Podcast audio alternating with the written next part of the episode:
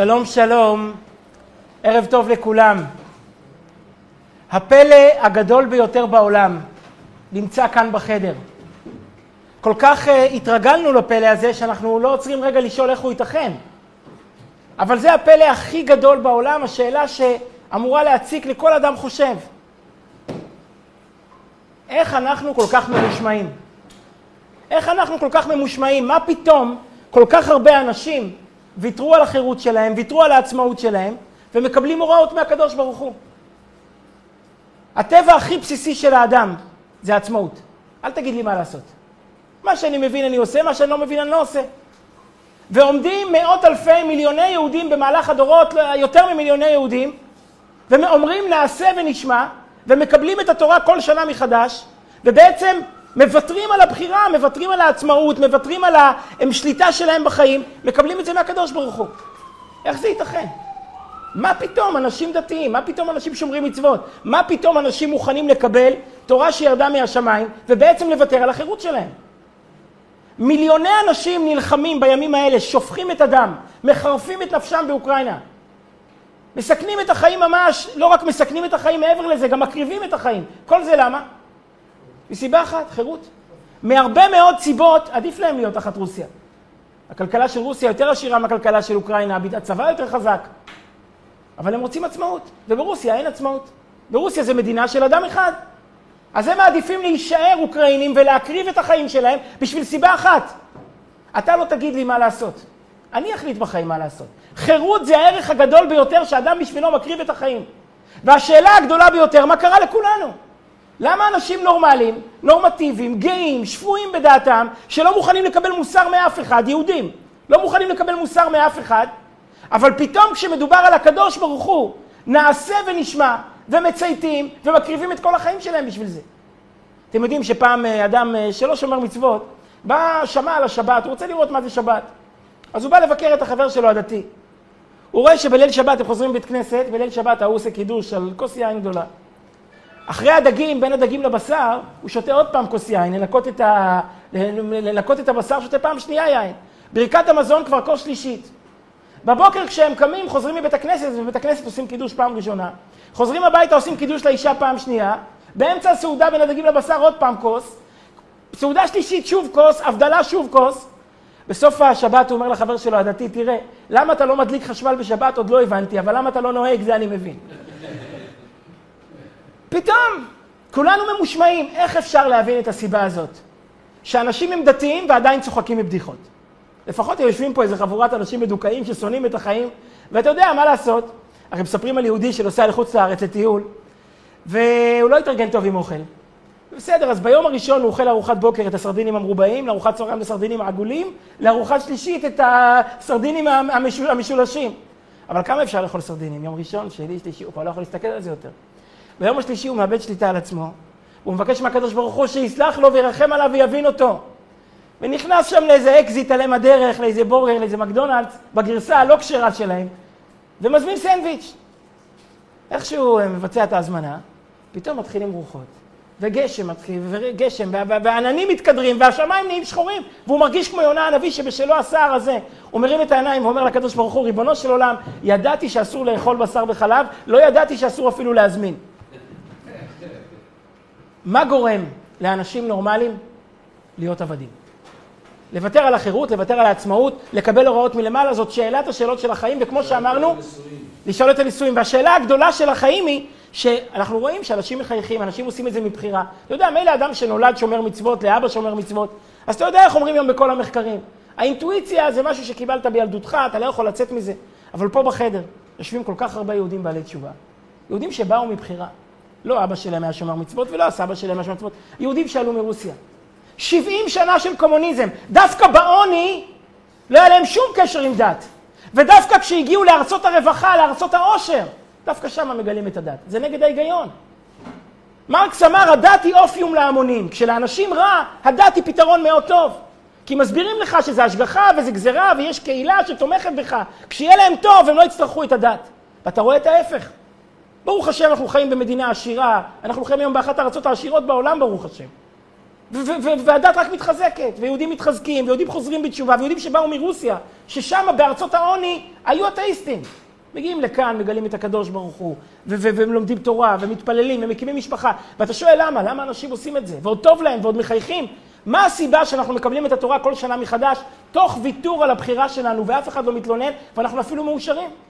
הרי בכל סקר, כמו שנדבר עוד מעט, בכל סקר שעושים בעולם, אנשים דתיים הם יותר מאושרים ויותר שמחים, ואפילו ראיתי עכשיו בשבוע סקר שאפילו יותר מאריכי ימים, שבקיבוץ הדתי, אנשים, הממוצע תוחלת חיים הוא יותר ארוך מאשר בקיבוצים שאינם שומרי מצוות. אז רואים את זה. אז מה, איך זה יכול להיות? מה מונח כאן? אני רוצה לדבר היום על השאלה באמת הכי מעניינת בחיים. האם זה טוב להיות דתי? האם זה כיף? או שאנחנו עושים את זה כי נעבך, נדפקנו. אבל האם זה באמת טוב? האם זה כיף? האם יש לנו בחירה? ולחקור את זה בעזרת שאלה מדהימה. אחד מהמאמרי חז"ל הכי תמוהים בעולם. ברור לי שאם היינו צריכים לבחור את החמישה מאמרי חז"ל הכי תמוהים שיש, זה בראש הרשימה. זה כל כך תמוה, שאתה לא יודע אם זה נאמר ברצינות או בהומור. אתה אומר, אולי לחז"ל היה הומור טוב. אמר רבי יהושע בן לוי, נקרא את זה מבפנים, אנחנו במסכת אבות, פרק ו', השבוע, השבוע השישי לפני uh, מתן תורה, מסיימים את שש השבועות של ספירת העומר, שש השבועות של פרקי אבות. הפרק השישי עוסק כולו בדרכי תורה, בקנייני תורה. כל הפרק עוסק בתורת השם, בדרך לקנות תורה, לקבל תורה, לקלוט תורה. ובמשנה השנייה כתוב אחד מהמאמרי חז"ל המפורסמים והתמוהים ביותר. אמר רבי יהושע בן לוי, אין לך בן חורין, אלא מי שעוסק בתורה. אין לך אדם חופשי, אין לך אדם משוחרר, אין לך אדם עצמאי, אלא מי שמקבל על עצמו על תורה. אתה אומר, וואו, לחז"ל היה כנראה ציניות טובה, הומור טוב, אה, אירוניה לא רעה. אין לך בן חורין אלא מי שעוסק בתורה? הרי אין לך אדם שנגמרת לו החירות, כמו אדם שמקבל על עצמו על תורה.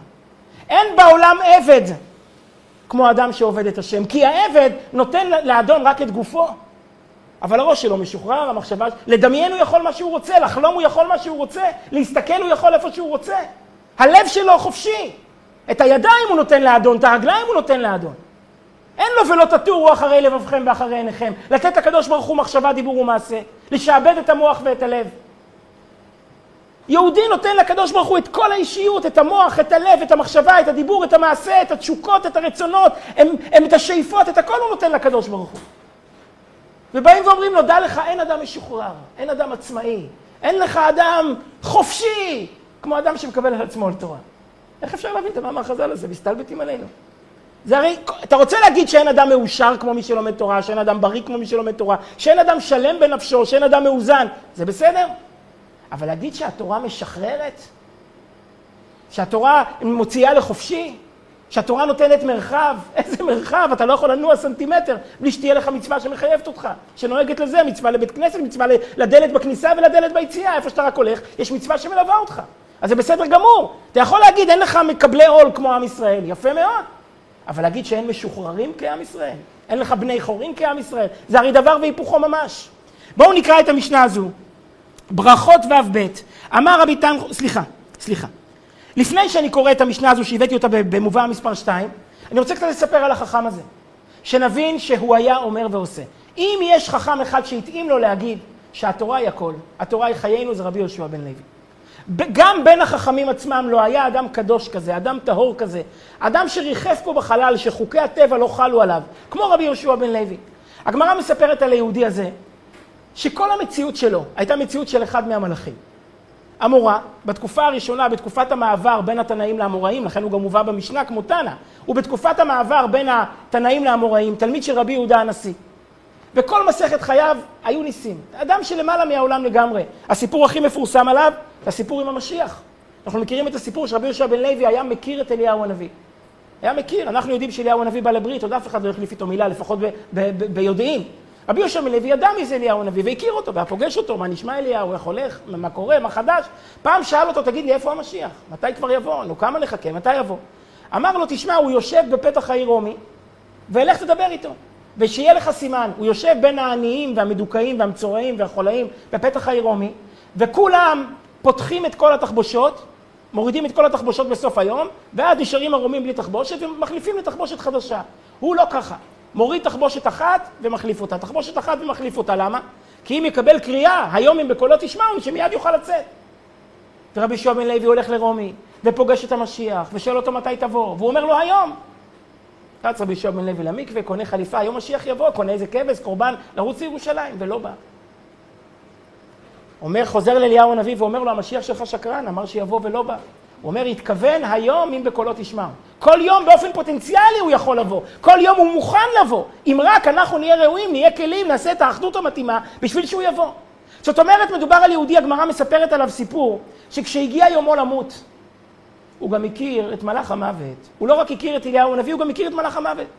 והוא רואה את מלאך המוות מתקרב עם הסכין, והוא אומר למלאך המוות, אתה לא צריך להרוג אותי, אני, אני אבוא איתך, תן לי להגיע איתך ברגל לגן עדן. מלאך המוות הסכים. ואז הוא אומר, אבל בשביל שלא תהרוג אותי בדרך, תן לי את הסכין. והוא מחזיק את הסכין והולך, עם, מגיע עם מלאך המוות עד פתח גן עדן, ואז כשמלאך המוות רגע לא מסתכל, הוא נתן קפיצה לתוך גן עדן, ואז כבר מלאך המוות לא יכול לעשות איתו שום דבר. והוא אחד מהאנשים שנכנסו עוד בחייהם, בגופם לגן עדן.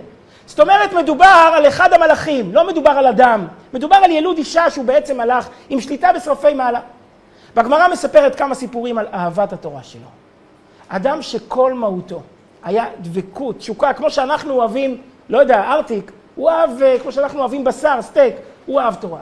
זה היה החיים שלו, זה היה החלום שלו. אז לפני שאנחנו קוראים את הממרה שלו, אין לך בן חורין אלא מי שעוסק בתורה. בואו נקרא קודם את האומר ועושה, איך שהוא אמר את זה מתוך ליבו, מי היה רבי יהושע בן לוי? איזה דבקות, איזה קדושה, איזה טהרה של אדם עלי אדמות. הלכה ראשונה בברכות ו"ב, אמר רבי תנחום בשם רבי יהושע בן לוי, לעולם ירוץ אדם לדבר הלכה ואפילו בשבת. בשבת אסור לרוץ. אנשים שואלים אם מותר לעשות אה, בשביל ווק, בשביל בריאות, אם מותר לעשות אה, ריצה. בשבת לא רצים. למה? כי אדם שרואה אותך לא יודע לאן אתה רץ. וחושב שאתה רץ לבנק, חושב שאתה רץ לסדר משהו. זה לא צורה של שבת בשבת לרוץ. שבת זה יום מנוחה. בשבת צריכים ללכת אחרת, להתלבש אחרת, לדבר אחרת, צריכים גם ללכת אחרת מאשר ב... מה זה? כן, פוסעים פסיעה, ללכת אחרת, שיראו ששבת היום.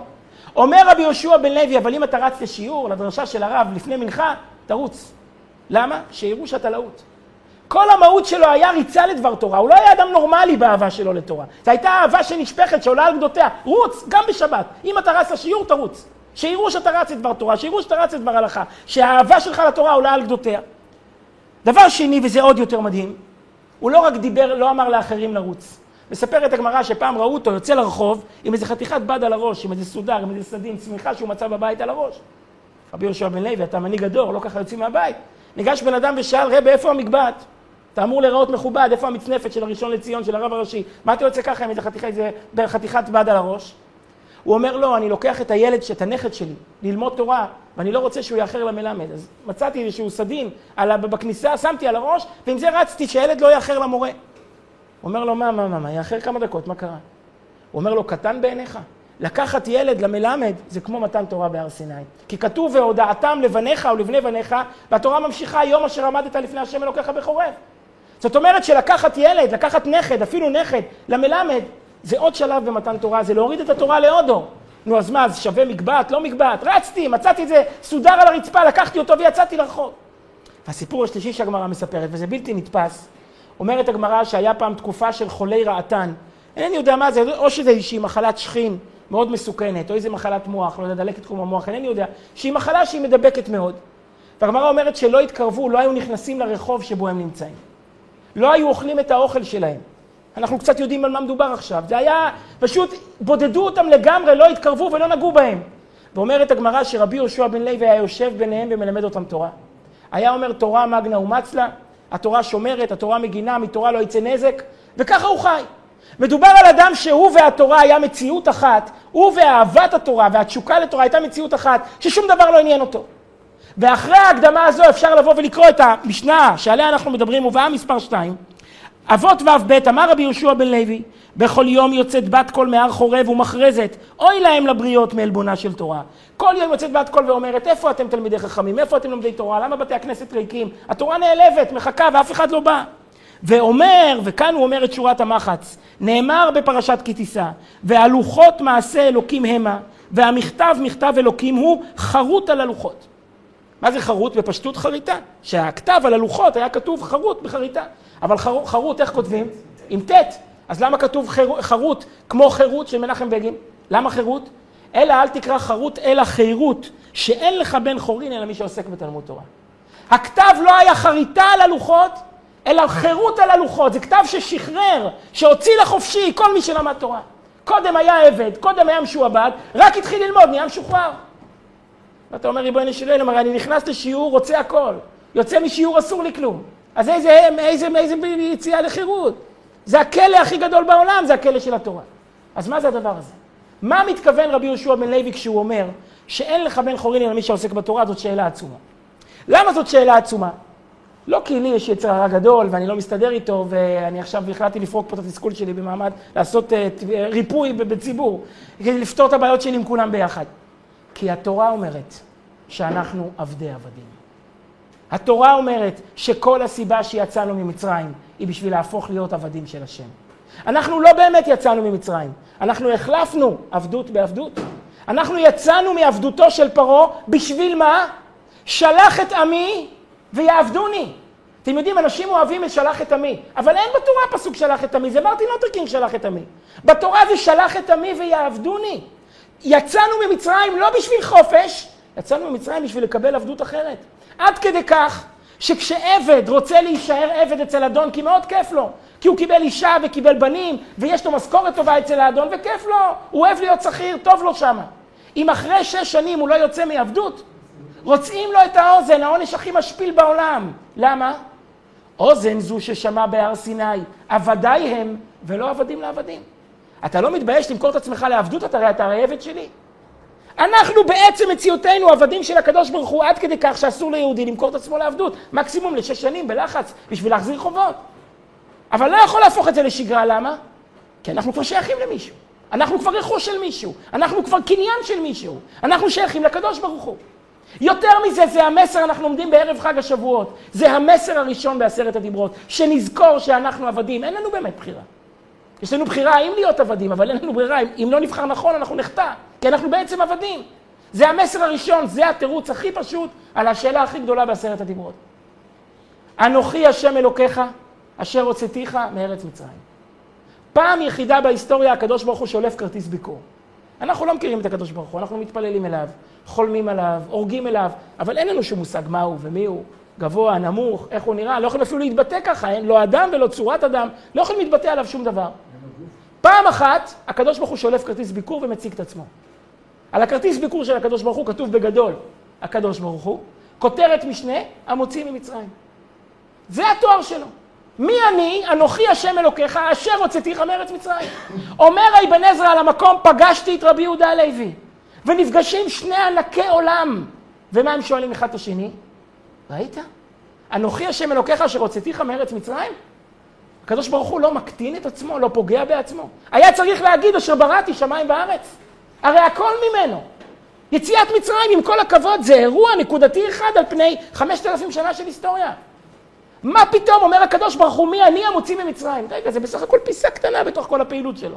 הקדוש ברוך הוא בורא שמיים וארץ. העובדה שכולנו הגענו לכאן הערב, בריאים ושלמים, ברוך השם, עם משפחות, עם קצת כסף, עם נכסים, זה בזכותו, שהוא נתן לנו הצלחה בחיים. הוא מוציא ממצרים, זה הסיפור, ואם אני לא הייתי שם, אז אין לי קשר איתו. שואל רבי יהודה הלוי את אבן עזרא, מה פתאום הקדוש ברוך הוא מציג את עצמו כמוציא ממצרים? למה הדבר דומה? תחשבו על ילד שלא מסתדר עם אבא, מתחצף לאבא, מתמרד וזה. אבא מתיישב איתו לשיחה. זה אבא כמו שצריך, מחנך אותו, מתיישב איתו לשיחה. אומר לילד, שמע, שמע ילד, אתה חייב לכבד אותי, אתה יודע למה? כי בכיתה ז' הלכת מכות עם החבר'ה מהשכונה, ואני לא פחדתי. הפשלתי שרוולים, ירדתי למטה, אמרתי להם, אם אתם נוגעים בו, התחלתם איתי. והם נבהלו וברחו. אז אתה חייב לכבד אותי. כי אני הצלתי אותך מאלה, מהבריונים. זה אבא. אבא זה מי שהציל פעם ילד מהבריונים.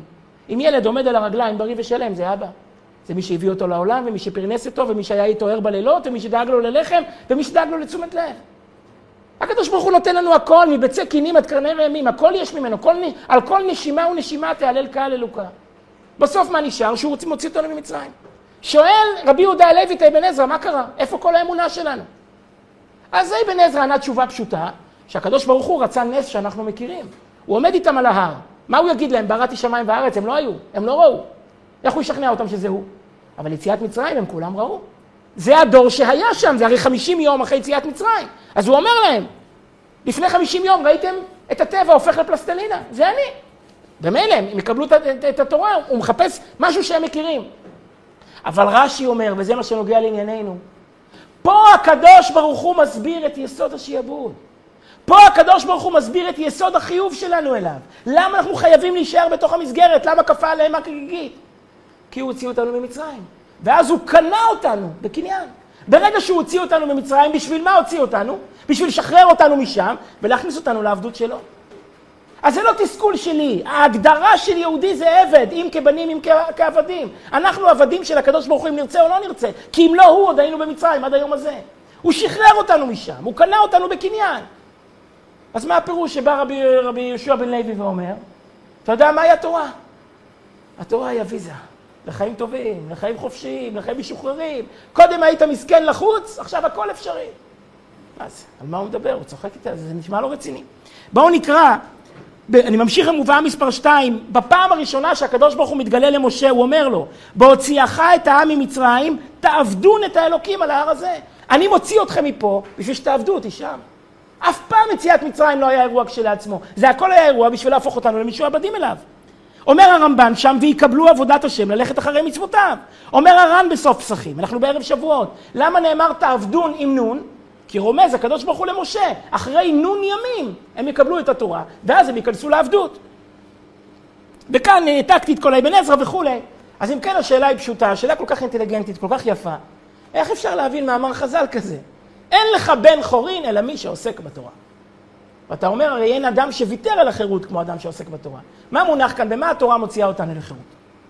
אז לפני שאני רוצה להגיד באמת רעיון ענק, רעיון שבאמת נותן דחיפה ונותן משמעות ומחיה, רעיון שמחיה באמת. אני רוצה לומר שני רעיונות אחרים שכל אחד מהם ראוי לשיעור בפני עצמו, אבל אני אומר אותם בקצרה. במה אנחנו בני חורין? כי לכל אחד יש לפעמים את השאלה, בואנה, אתה דתי, אתה מוותר כל כך הרבה, למה אתה דתי? כאילו, למה? מה, הקדוש ברוך הוא דיבר איתך? למה אתה דתי? מה הסיבה שאתה עושה את זה? אז מעניין, למה אנחנו דתיים?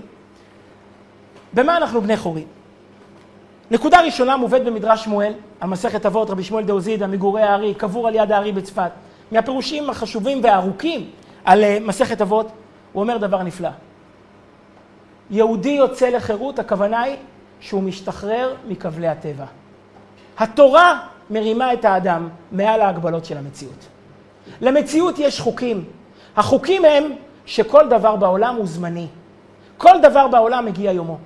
כשאומה מתחילה להתפשט על פני העמים, ולא משנה אם זה אומה מהיום, זה ארה"ב, זה רוסיה, זה אוקראינה, זה סין, זה לא משנה, או שזה אומות קדומות.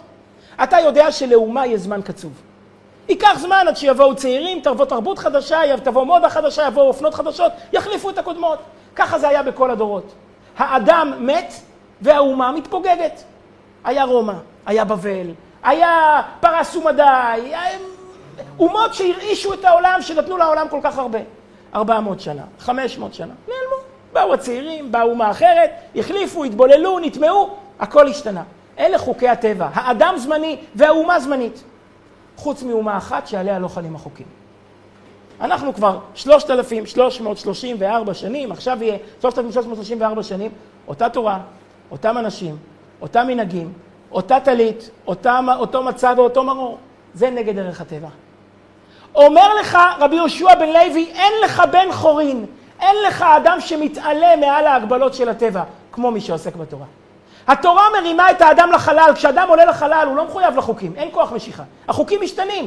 כשאדם מתחיל ללמוד תורה הוא עולה לאטמוספירה יותר גבוהה, שכל החוקים לא חלים עליו, ומי הראייה הכי גדולה? רבי יהושע בן לוי עצמו שאמר את זה. אמרנו, יהודי שמדבר עם אליהו הנביא, יהודי שנכנס לגן עדן בחייו, יהודי שיושב בין חולי רעתן ולא נדבק מהם, התורה מגנה ומצלה, הוא דיבר מהרהורי ליבו, הוא אומר, אני אומר לכם, אין לך בן חורין. מה הכוונה אין לך בן חורין? אין לך אדם שמשוחרר מכל ההגדרות.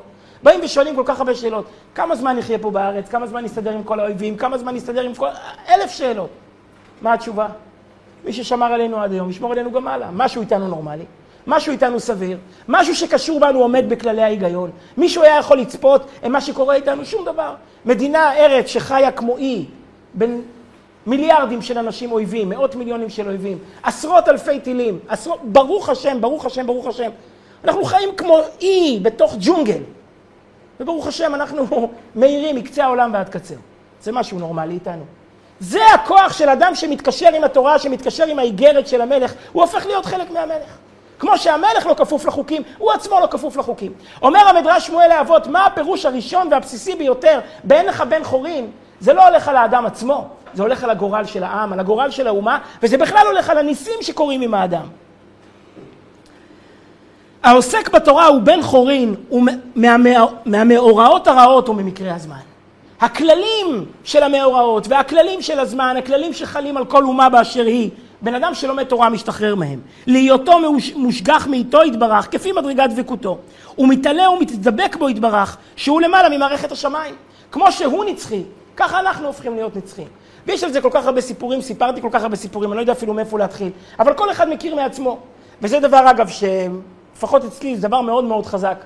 שכשיש לאדם קושי, ולמי לפעמים אין קושי? קושי בבריאות, קושי בפרנסה, קושי עם שידוך, קושי עם עזרה שצריכים עזרה מהקדוש ברוך הוא.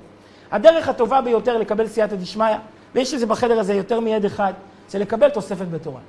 כשאדם מקבל על עצמו תוספת בלימוד התורה, שיעור תורה חדש, הוא מתרומם מעל מאורעות הטבע.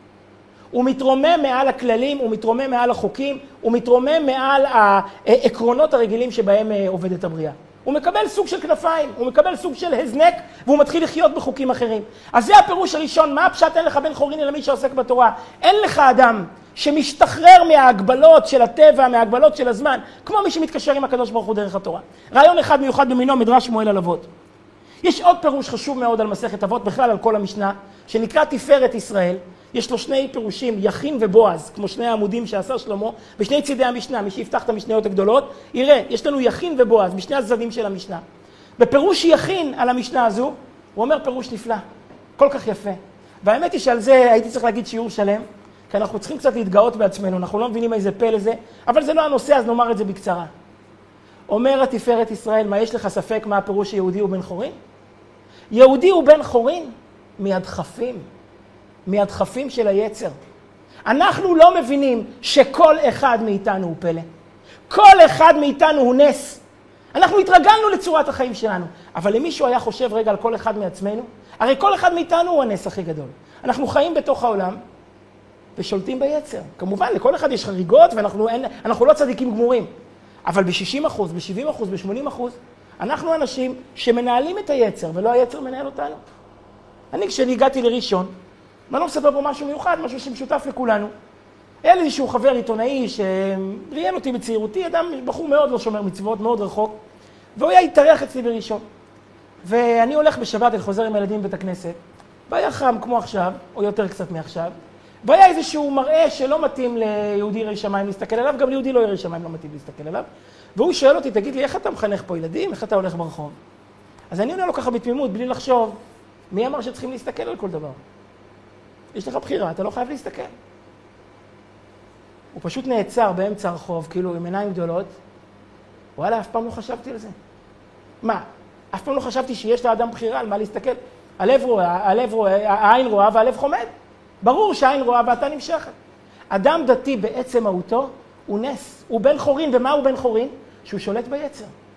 הוא שולט ביצר של האריות, והוא שולט ביצר של הקנאה, והוא שולט ביצר של התאווה. מספרים על החפץ חיים, שפעם אה, הזמינו אותו להעיד בבית משפט. היה איזשהו משפט בין שני יהודים, והזמינו את החפץ חיים להעיד שם. העורך דין, לפני שהוא נשבע, לפני שהחפץ חיים נשבע, זה בית משפט של גויים ברוסיה. לפני שהוא נשבע, העורך דין אומר לשופט, אתה יודע מי עומד כאן? עומד כאן הגאון, החפץ חיים, רבי ישראל מאיר. ואז שואל השופט, מה, מה כל כך מיוחד בו? אומר, היהודי הזה פעם נכנס אליו אה, גנב בלילה הביתה, לגנוב את הכלי כסף משולחן שבת, וההוא גילה את הגנב, אבל במקום לצעוק עליו ולהבריח אותו מהבית, החפץ חיים חשב, וואו, זה בטח גנב יהודי מהעיירה, והוא עכשיו חוטא בלא תגנוב בגללי. אז החפץ חיים רץ אחריו ואמר לו, אל תברח, קח את הכלי כסף, הכל בסדר. אל תברח, קח את הכלי כסף, זה שלך.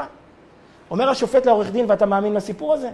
אומר העורך דין, אני לא יודע, אבל אני יודע שעליי ועליך לא מספרים סיפורים כאלה. יהודי ירא שמיים מגיע למצב כזה שמספרים עליו סיפורים גדולים. מגיע למצב כזה שיש לו באמת טהרה, יש לו באמת איזושהי שליטה, הגבלה של יצר המסחר. חשבנו על זה פעם, מה זה יום וחצי לא לעבוד? זה נראה לנו פשוט. אבל יום וחצי, סוף שבוע, אנו פה בארץ זה יותר קל, בחוץ לארץ, לפעמים זה יום העבודה הכי טוב בשבוע. ויהודי מקבל את זה בתמימות, סוגר את העסק בארבע בצהריים, חוזר הביתה. זה נראה לו דבר סביר, זה נראה לו דבר נורמלי. שמירה, נאמנות, צדקה, לתת. אומר התפארת ישראל, מה הפשט אין לך בן חורין? אין לך אדם שמשתחרר מהדחפים, מהכבלים. הזכרנו פעם דבר כל כך מיוחד, שבלעם מבקש מהקדוש ברוך הוא, תמות נפשי מות ישרים, ותהי אחריתי כמוהו. הוא מבקש מהקדוש ברוך הוא שנפשו תזכה למות כמו הישרים, מי הם הישרים? האבות. שיזכה למיתה מתוקנת כמו האבות. שואלים המפרשים, רגע, אם אתה מתקנא באבות, אז תבקש לחיות חיי ישרים כמו האבות. למה אתה מבקש למות כמו האבות? תבקש לחיות כמו האבות. והתשובה היא שבלעם לא האמין שאפשר לחיות ככה. הוא אמר, אני מכיר את עצמי. מצד אחד אני אדם כל כך נעלה, מצד שני אני לא שולט ביצרים שלי. מצד שני אני יודע מה יצר, יצר תאוות נשים אצלי, מה זה תאוות ממון, אני יודע שזה מטריף אותי. אני יודע שכמה שמצד אחד אני יודע דעת עליון ואני חי בשמיים, ואני רוצה באמת לחיות חיים נעלים, אבל כשאני רואה כסף אני משתגע. אני שוכח מאיפה באתי, זה משתלט עליי. כשאני רואה תאוות אחרות, זה משתלט עליי, אני מאבד את הרסן. אז הוא אומר, לחיות כמו האבות, זה אני לא מסוגל. לפחות אני אבקש למות כמוהם. לזכות בעולם הבא לעולם הבא שלהם. כל אחד מאיתנו לא מבין אפילו עד כמה החיים שלנו הם חיים של פלא, חיים של ריסון, של צניעות, של איפוק. חיים, לאן אתה מסתכל, לאן אתה רואה, מה אתה עושה, כמה אתה תורם, כמה אתה נותן. אז זה הפירוש השני, אומר התפארת ישראל. מה נתנה לנו התורה? התורה הוציאה את האדם לחירות מההתמכרות של היצר. מהחוסר הגבולות של היצר, מהעובדה שהוא רוצה הכל, בכל, מהכל. הוא רוצה כל הזמן להתחדש, ולא מספיק לו כבר אותה אישה, צריך כל עשרים שנה אחרת. אנחנו יודעים באיזה עולם אנחנו חיים. בעולם של שיגעון וטירוף, ואנשים לא, לא מצליחים לשלוט בעצמם. ויהודי שלומד תורה, חי עם כללים, חי עם היגיון, חי עם, עם עקרונות אחרים, חי באמת עם דרך אחרת להתחדש, עם שבת וטהרת המשפחה וכשרות וכולי וכולי, אז זה הפירוש השני. במה יהודי הוא בן חורין? הוא בן חורין מהיצר. פירוש יפה מאוד, תפארת ישראל יכין. אין לך בן חורין אלא מי שעוסק בתלמוד תורה, שרק הוא אינו משת... משתעבד לגופניות. בדרך כלל הכלא הכי גדול זה הכלא של הגופניות. אדם רוצה לשלוט בעצמו, אבל לא יכול. הגוף מטריף אותו, הגוף משגע אותו. זהו, לב... ואדם שהוא בן חורין, מה הפשט? שהוא שולט בתאווה הזו של הגופניות. זהו לבד חירות האמיתית, ולא כשתאוותו משוחררת ונפשו משועבדת לתאווה. אוקיי, אז אלו שני פירושים. א', בן אדם יהודי הוא בן חורין במובן הלאומי, במובן שמירת האומה שהיא למעלה מהכללים, למעלה ממקרה הזמן, שכללי הזמן לא חלים בה, ויהודי הוא גם בן חורין במובן הפרטי. שהוא מצליח איכשהו לנהל את הדחפים שלו, להגיד, לשים איזה שהם גבולות לתאוות הממון, לתאוות אחרות. זה פלא, זה נס עצום שאי אפשר להכיל אותו. אבל מכאן אני רוצה להכיל סתם, למה אני בכל אופן לא מסתפק בפירושים האלה? כי סוף סוף יגיד לך בן אדם, אתה יודע מה? לא מתרגש מזה, בסדר, השתחררת מהיצר, אבל קיבלת על עצמך את העול של הקדוש ברוך הוא, אז מה הרווחת? החלפת כלא בכלא. השתחררת אולי מהכלא של היצר הרע, אבל קיבלת את הכלא של היצר הטוב, אז במה זה, זה יותר טוב? סוף סוף זה לא פותר את השאלה הגדולה. אין לך בן חורין אלא מי שעוסק בתורה. אתה לא באמת בן חורין. אולי השתחררת מהיצר, אולי השתחררת מכבלי הטבע, אבל קיבלת את העול של הקדוש ברוך הוא, אסור לך לאכול, אסור לך לשתות, אסור לך לחשוב, ואסור לך ללכת, אמרנו שלא תרוץ בשבת, אז מה הרווחת? אתה לא באמת בן חורין, בסך הכל עברת כלא. מהכלא השמאלי עברת לכלא הימני, והכלא הימני עוד הרבה יותר חזק, עוד הרבה יותר קשוח. אז, אז מה זה משנה? איפה באמת הבן חורין? צריך לומר שאנחנו בני חורין בעצם מהותנו. וכאן אני רוצה להיכנס באמת, נקודה נפלאה. נקודה שהרבי כתב בכמה וכמה ספרים, וראיתי בשנים האחרונות איזושהי תוספת בהגדה של פסח של הרב יונתן זקס, וזה עוד יותר ביאר לי את הדברים בצורה כל כך פשוטה. והייתי רוצה לומר את אחד הדברים הכי יפים שאמרנו כאן. מילה אחת מספרת את כל הסיפור. רבי יהושע בן לוי התבטא בלשון לא ברורה. מה הוא היה צריך להגיד? אין לך חופשי כמו מי שעוסק בתורה. זה הביטוי שבו משתמשים. אין לך חופשי כמו מי שעוסק בתורה. הוא לא אמר שאנחנו חופשיים, הוא אמר שאנחנו בני חורין. מה ההבדל? חופשי ובן חורין אלו שני הפכים. חופשי זה מי שאין לו חובות. בן חורין זה מי שמשוחרר להגשים את עצמו. בן חורין זה לא מי שאין לו חובות. בן חורין זה מי שקיבל את הכלים להביא את עצמו לשיא. יש לו חובות, יותר מכל אדם, אבל יש לו בדיוק את החובות שנדרשים כדי להגיע הכי גבוה שאפשר.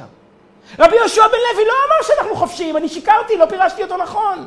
הוא לא אמר שהחיים שלנו פשוטים, לא. הוא אמר, אבל כשיהודי מקבל עול תורה, הוא מקבל כנפיים לעוף. וזה מה שהוא צריך. אם זה מה שהוא צריך, זאת לא הגבלה, זה כנפיים להגיע הכי גבוה. החיים שלנו מוגבלים, בוודאי. החיים שלנו הם עם מעצורים, בוודאי. אבל בשביל לעוף גבוה, אתה צריך גבולות ואתה צריך מעצורים. זה בדיוק הכלים שנדרשים כדי לעוף גבוה, כדי להגשים את כל החלומות שלך. ונסביר, מי הוא חופשי? נער אחרי הצבא הוא חופשי, אין לו חובות. הוא עכשיו לוקח חצי שנה, הוא נוסע לטיול בדרום אמריקה, אין לו חובות. הוא בלילות מסתובב עם החבר'ה, ישן עד ארבע בצהריים, ארבע בצהריים קם, כל הסלון מגשי פיצה, גרביים מלוכלכות. חופשי, חופשי זה לגמרי לבד. אין לו שום בעיות, הכל בסדר, אין לו שום עול. הוא חופשי. להבדיל, יש אה, בחור נחמד שקוראים לו מסי, מכירים? ליונל מסי. הוא לא חופשי. החיים שלו הוא עבד שבעבדים. אתם יודעים איך היום שלו נראה? הוא צריך לקום מוקדם, הוא צריך לעשות שע, שעתיים מתיחות, הוא צריך לרוץ עשר שעות כל יום להיות בכושר, הוא צריך לאכול רק מאכלים עתירי אנרגיה כדי לא להשמין, כדי לא להכביד, כדי שהנשימה שלו תהיה משוחררת. הוא לא חופשי. אבל לפחות בשביל גוי הוא הבן חורין הכי גדול שיש בעולם. למה? כי הוא מסי. כי הוא עושה את המקסימום שנתן לו הקדוש ברוך הוא. בשביל לעשות את המקסימום צריכים הגבלות. הגבלות הן לא מעצורים. הגבלות הן בדיוק הגדרות, המעקה, בשביל שתגיע לאן שאתה צריך להגיע. זה בדיוק כמו לשים מעקה על הגג. כשאין מעקה, הגג נראה ענק. וואו, הוא אינסופי. כששמת מעקה, לכאורה תחמת את הגג, הגבלת אותו. אבל רק כשאתה שם מעקה, אפשר להתחיל לרוץ על הגג.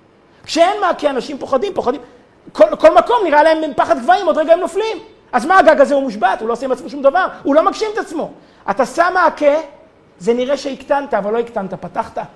נתת לכל אחד את האפשרות לעלות על הגג, לרוץ על הגג, לקפוץ על הגג. אומר הרבי נקודה עצומה, מה הפשט אין לך בן חורין? אין לך אדם שיכול להגשים את עצמו כמו מי שלומד תורה. למה? כי אנחנו שונים. לא יעזור שום דבר. ליהודי יש צרכים מיוחדים. ולא רק ליהודי, גם לאדם שנברא בצלם אלוקים, גם לגוי, אבל כל שכן ליהודי. יש ליהודי צרכים מיוחדים. זאת עובדה ששופינג ואוכל ושינה לא מספק אותנו. אדם אוכל ושותה ועושה שופינג, ואז בסוף שואל, וזה הכל? וזה כל מה שיש לחיים להציע? אנחנו לא רק בהמות, אנחנו מעל הבהמה. הראש שלנו עומד גבוה, יכול לראות את השמיים. אם הראש רואה את השמיים, הראש מחפש משהו, וזה לא יעזור, זה חוסר השקט שלנו. לכן יש כל כך הרבה ישראלים במזרח, וכל כך הרבה ישראלים בהודו. אנשים מחפשים. מרגישים שהצרכנות לא נותנת להם את כל מה שהם צריכים. יש משהו שאנחנו מחפשים ולא נותנים לנו. אומר לך רבי יהושע בן לוי, אתה יודע איפה נמצא? בתורה. התורה תגביל אותך, היא לא תגביל אותך, היא תבנה אותך, היא תיתן לך את הכנפיים לעוף גבוה. כי איך תגיע לקדוש ברוך הוא? למה הדבר דומה? יש סיפור מקסים, אני לא זוכר אם סיפרתי אותו פה פעם. סיפור שקראתי אותו לפני שנים, אחד מהסיפורים הכי יפים, לכל סיפור יש את השיעור שמחכה לו. היה יהודי ענק שקראו לו רבי אלחנן וסרמן. רבי אלחנן וסרמן, יש לו את הקובץ שיעורים, היה לו ישיבה, ישיבה מאוד חשובה בליטא, ברנוביץ', והוא אה, יהודי שהשפיע, שבנה חשיבה, שבנה צורת חשיבה תלמודית. היו המלחמות, והיה עוני בליטא, לא היה כסף, וכולם מדברים על אמריקה. אמריקה, אמריקה, אמריקה זה ארץ החלומות, שם הזהב גדל על העצים, תיסע לאמריקה, תביא כסף. זה היה עוד לפני השואה, עוד היה אפשר לנסוע לאמריקה. והוא נוסע לאמריקה ומסתובב שם בבתי הכנסת, במנהטן, בקווינס, במקומות אחרים, יהודים התעשרו שם כל כך, והוא מקבץ כסף לישיבה שלו בליטא. אבל אנשים לא רצו לתת. זה כבר היה תקופה אחרת, מודרנית, מה בחורי ישיבות, לא, רוצים לתרום, תפסיק, שילכו לאוניברסיטה, מה הם יושבים בישיבה? לפני שהוא עוזב, אומרים לו שיש פה איזה יהודי, פיליפ גולדסטיין, יש לו מפעל של חליפות. זה היהודי הכי עשיר בשכונה. אם תצליח לפתוח לו את הלב, הוא ייתן, לא תצטרך לעבוד יותר. הוא, המעשרות שלו זה בשבילך פי מאה ממה שאתה צריך. הוא שואל, פיליפ גולדסטיין, מאיפה? זה פייביש, החבר שלי. גדלנו באותה עיירה. מה זאת? פיליפ, פייביש, לפני שנים הוא עזב, אני נשארתי, הוא עזב. הוא מרים טלפון למזכירה, הוא מבקש את פיליפ, מה, אדון עסוק, תתקשר עוד שלושה חודשים. הוא אומר לה, תגידי, לה, תגידי לו שזה חונה, חונה החבר מהעיירה. הוא בא לפה. חונה החבר מהעיירה, תבוא. הוא לוקח מונית, הוא נכנס איתו שם למשרד, ופייביש אומר לו, אתה זוכר שלמדנו יחד בחיידר, שעזבנו, באיזה עוני חיינו, באיזה פוגרומים, בוא תראה לאן הגעתי. התחיל להסתובב איתו במפעל של מתפרת חליפות, חמש קומות. פה המעילים, פה החליפות, פה המתפרה, פה התיקונים. מאות עובדים, מאות עובדות, עיר. טוב, מראה לו את כל אה, עושרו ורוב בניו, יורדים חזרה למשרד, ואז הוא שואל את אה, רבי חונן וסרמן, תגיד לי חונה, בשביל מה באת? הוא אומר, אה, אתה רואה את המעיל שלי, נקרא לי פה הכפתור. וכולם אמרו שפה אצל פייביש, אצל פיליפ, יוכלו לתקן את הכפתור. בסדר. לקח מהר אותו לעובדת הכי מוכשרת שם, אל תחליפי לו את הכפתור, תחליפי לו את כל השורה, כמו שצריך, תלבישי אותו, זה יהודי נכבד. והם נפרדים לשלום, והוא חוזר למלון. בערב הוא מקבל ממנו טלפון.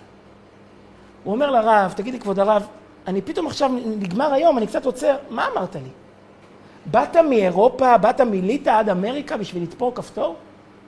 מה, מה סיפרת לי פה היום? אומר לו רבי אלחנן וסרמן, אתה צודק. לא באתי, לא הגיוני שבאתי מליטא עד אמריקה בשביל לתפור כפתור. אבל הנשמה שלך ירדה מלמעלה, עשתה מסלול קצת יותר ארוך. היא עשתה את זה בשביל לתפור כפתורים. יכול להיות שהנשמה שלך את כל המסלול ירדה מלמעלה לפה למטה בשביל לתפור כפתורים. מאירופה לא באים עד אמריקה בשביל לתפור כפתורים. אבל הנשמה מלמעלה עד למטה עשתה את כל המסלול בשביל לתפור כפתורים, זה כן יכול להיות. היהודי הזה השתתק והבין ושאל כמה אתה צריך. והוא אמר לו כמה שהוא צריך ולקח על עצמו להחזיק את הישיבה. פתאום הוא הבין שכל הכפתורים זה איזושהי דרך בשביל לבנות משהו. אומר לך רבי יהושע בן לוי, אני מכיר בני אדם, אנחנו לא רק אוכל ושתייה ושינה, מתחת כל הדבר הזה יש נשמה, יש נפש, והנשמה הזו רוצה לפרוס כנפיים, היא רוצה לעלות למעלה, אבל איך היא תפרוס כנפיים? מה אנחנו קשורים עם הקדוש ברוך הוא? הוא כל כך גדול, אתה כל כך קטן. הדרך היחידה להגיע אליו זה לתפוס את החבלים שהוא נתן לנו. מה הוא נתן לנו? תפילין, ומזוזה, וציצית, ושבת, וכשרות. אלה החבלים שהוא הוריד מלמטה, כדי שאנחנו נוכל להחזיק בו. אז נכון, זה הגבלות, נו, אז מה, מה רע בהגבלות? ככל שאדם מוכשר יותר, כך יש לו יותר הגבלות. ככל שהוא פסנתרן גדול יותר, כך הוא צריך להתאמן יותר שעות, וכך הוא צריך, יש לנו בבית הכנסת רופא מנתח. מנתח עיניים גדול, אחד הגדולים בארץ. הוא לא עושה אגבה. לאגבה לא מעלים אותו, למה? שלא יתפסו לו הידיים? מחר בבוקר יש לו ניתוח. ככל שהאדם יותר גדול, הוא לא יותר חופשי. הוא יותר יש לו הגבלות, הוא יותר צריך לשמור על עצמו. כי לחיים שלו יש משמעות, לתנועות שלו יש מחיר, לחיים שלו יש ערך. במילא בוודאי שהתורה מגבילה והתורה דורשת. אבל הדרישות וההגבלות לא נועדו לעכב, אלא נועדו לממש, נועדו להגשים. במילא אומר לך רבי ישוע בן לוי, לא אין לך חופשי אלא מי שעוסק בתורה. אנחנו לא חופשיים, אף פעם לא היינו, אף פעם לא נהיה. אבל אין לך בן חורין, אין לך אדם, למה הדבר דומה? חשבתי פעם, אדם נשוי, יש לו כל כך הרבה הגבלות.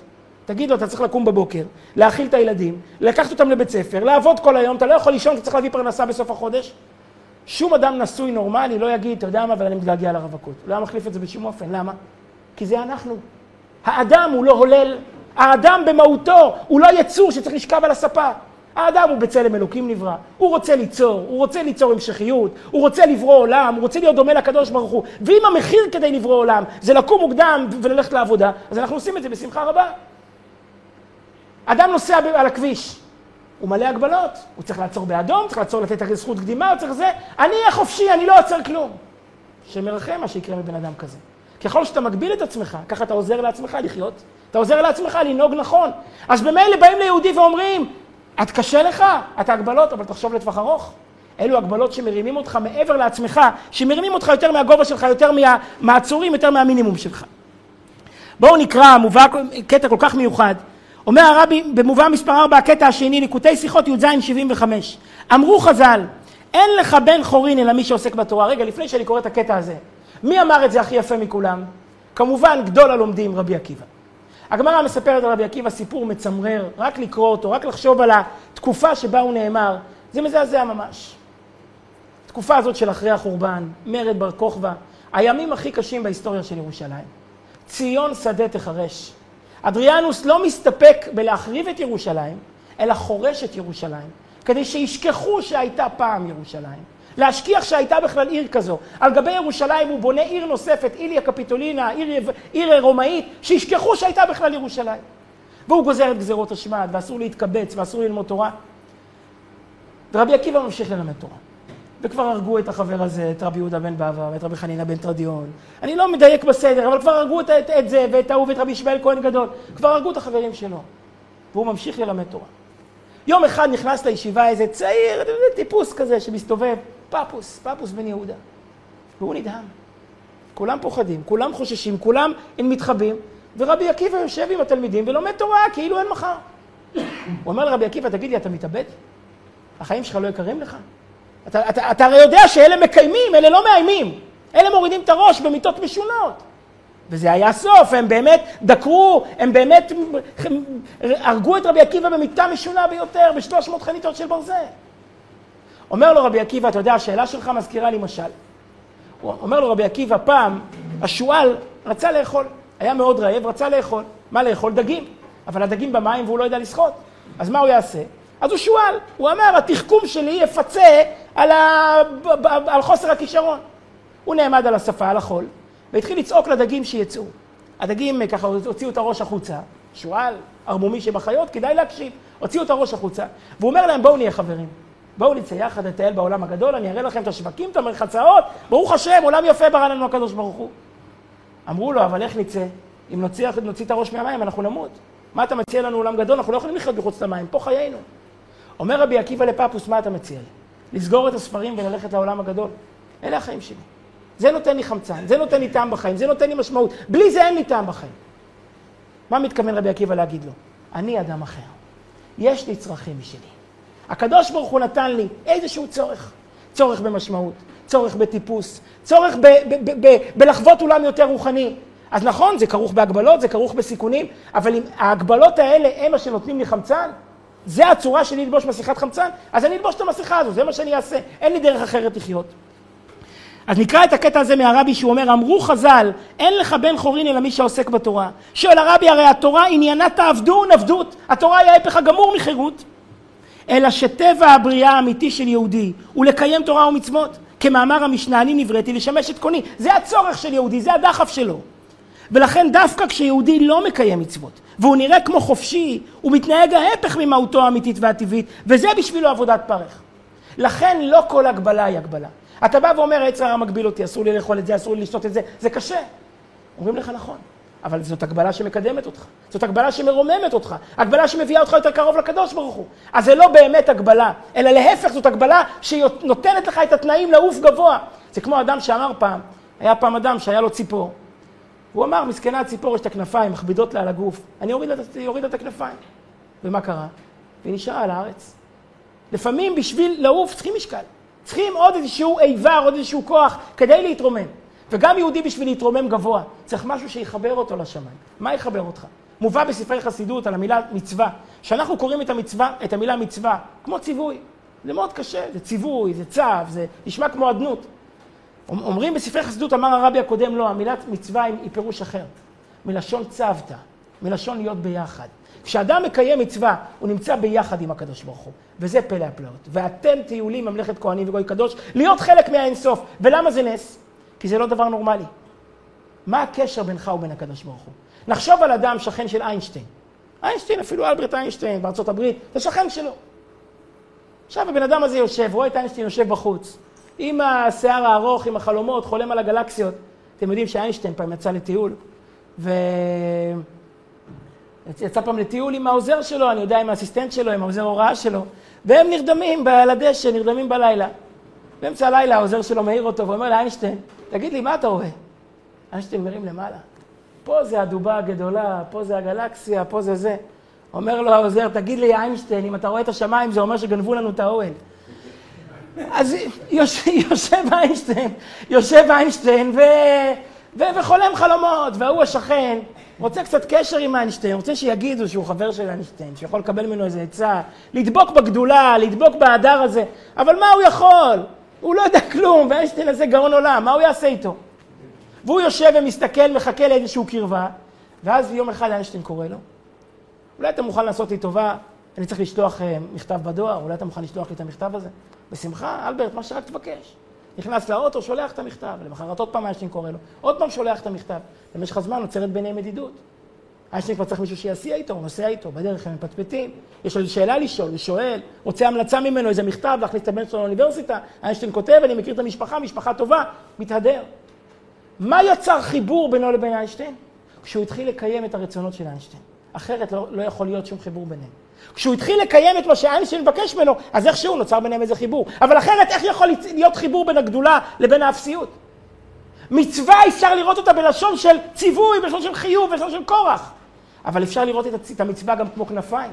כמו משהו שמרים אותנו מעל ומעבר, שמאפשר לנו חיבור אל האינסוף. וכמו שאמרנו בתחילת השיעור, כמו שהוא נצחי, ככה אנחנו נצחים. כמו שעליו לא חלים החוקים, ככה גם בנו לא חלים החוקים. על זה אומר לך רבי יהושע בן לוי, אין לך בן חורין. אין לך אדם שמגשים את הצורך שלו, שנותן מענה לצורך הנפשי שלו, כמו יהודי שלומד תורה. למה? כי זה צורך. כי זה המבנה הנפשי, מה אני אעשה? בן אדם צריך חמצן, בן אדם צריך אוכל, בן אדם צריך שינה. יהודי צריך תורה. יהודי צריך כנפיים שיוכל לספק, להרוות את הצמאון, להרוות את הצורך אה, אה, העמוק שיש בו למשהו שהוא מעל ומעבר. ראיתי פעם דבר נפלא, אני לא יודע מה המקור לזה, אנחנו עומדים בערב חג השבועות, ראיתי דבר מיוחד במינו. חג השבועות הוא החג היחיד שאין לו תאריך. חג השבועות בתורה אין תאריך לחג השבועות. אין ביום השישי לחודש השלישי. לא קיים, נעבור על אה, פרשת פנחס, פרשת המועדות, פרשת אמור. לחג השבועות אין תאריך. איך אנחנו יודעים מה המועד שמחייב את חג השבועות? יום החמישים מספירת העומר, זאת אומרת החמישים ואחד מיציאת מצרים. חג השבועות הוא תוצר של יציאת מצרים. ביום החמישים ואחד מיציאת מצרים, אנחנו לא מתחילים לספור בפסח עצמו, כי בפסח אנחנו עסוקים ביציאת מצרים, אבל למחרת הפסח מתחילים לספור את העומר, הוא ביום החמישים. וזאת הסיבה שחג השבועות יכול לחול בשלושה תאריכים שונים. הוא יכול לחול בה' בסיוון, בו' בסיוון, בז' בסיוון. עכשיו, שמקדשים את החודש על פי הלוח, שראש חודש הוא על פי הלוח, אז מועדו קבוע בו' בסיוון. אבל כשהיינו מקדשים על פי הראייה, בסיוון, חג השבועות היה יכול לחול בה' בסיוון, בו' בסיוון, בז' בסיוון. פעמים חמישה, פעמים שישה, פעמים שבעה, למה?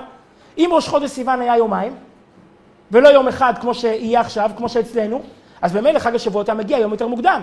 כי החמישים יום של ספירת העומר היו נגמרים יום אחד יותר מוקדם, כאן לנו עוד יום אחד באמצע. אז חג השבועות היה מגיע בה' בסיוון.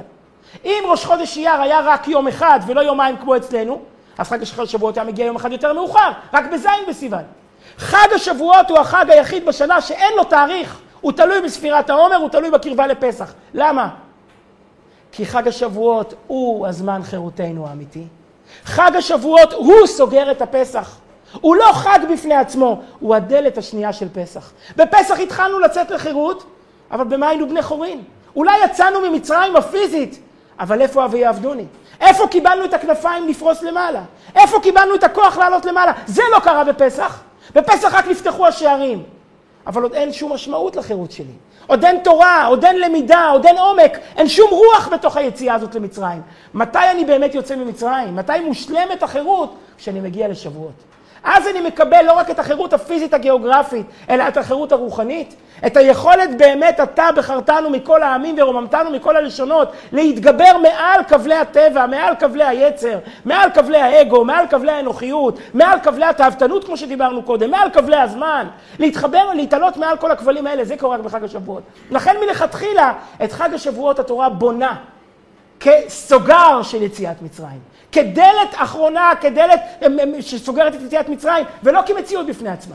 כי החג הזה כל כולו הוא זמן חירותנו האמיתית. נכון שתעבדון את האלוקים את ההר הזה, אבל עבודה היא לפעמים חירות. לפעמים עבודה היא הדבר הכי טוב שקורה לנו. עבודה היא לא תמיד עול. עבודה הרבה פעמים היא הדבר הכי טוב שקורה לבן אדם. למה? כי כשהוא עובד הוא מגשים את עצמו. כשהוא עובד הוא נותן את מה שהוא יכול לתת, הוא נותן את הכישרונות שהקדוש ברוך הוא נתן לו. במילא, זה מה שאנחנו מסכמים. לפעמים בהחלט, לכולם קשה. לאף אחד לא קל לקיים תורה ומצוות, לאף אחד לא קל להתמודד מול היצר, לאף אחד זה לא הולך פשוט. אבל מה שאנחנו יכולים לומר כדי לעודד את עצמנו, לזכור שבטווח הקצר זה קשה, אבל בטווח הארוך זה נפלא. איך אומרים, גם בטווח הקצר, חולה סכרת, שבטווח הקצר, צריך, לא, האמת היא לא צריך להגיע לחולה סכרת. כל אדם שצריך להתגבר מלאכול סוכר, או מלאכול, אני יודע מה, איזה נקניק, איזה משהו לא בריא, בטווח הקצר זה קשה מאוד. אבל אחרי שהוא מצליח, הוא מתמלא עונג. לא מזמן הייתי בבית הכנסת, ישבנו שם אה, בקידוש ואכלנו. בסוף הקידוש מישהו אומר לי בכזה אושר, בכאלה עיניים נוצצות, ורק אדם כמוני שגם הוא נלחם בתאוות האכילה יודע כמה זה נכון. הוא אומר לי, הרב, לא נגעתי בבורקסים. וכזה תאוות ניצחון, הרב, לא נגעתי בבורקסים. אין ניצחון, אבל מה, זו הייתה מלחמה. לפני זה אוי, אבל אחרי זה אגדול. אומרים שהפעם עמד יהודי עם הבן ליד המקווה, והבן לא רצה להיכנס, חם, קר, לא רוצה להיכנס. נכנס פנימה, נהיה לו כיף, הוא לא רוצה לצאת. לפני שהוא נכנס, הוא אומר אוי, כשהוא נכנס, הוא אומר אה, הוא נהנה. כשהוא יוצא, אומר לו, אבא, זה ההבדל בין עבירה למצווה. עבירה, לפני זה אתה אומר, אה, אחרי זה אתה אומר, אוי אוי אוי, למה נפלתי, למה טעיתי? מצווה, לפניה אתה אומר, אה, אחריה אתה אומר, סליחה, לפניה אתה אומר, אוי, אחריה אתה אומר, אה, ברוך השם שעמדתי בזה. אז זאת הנקודה. מה?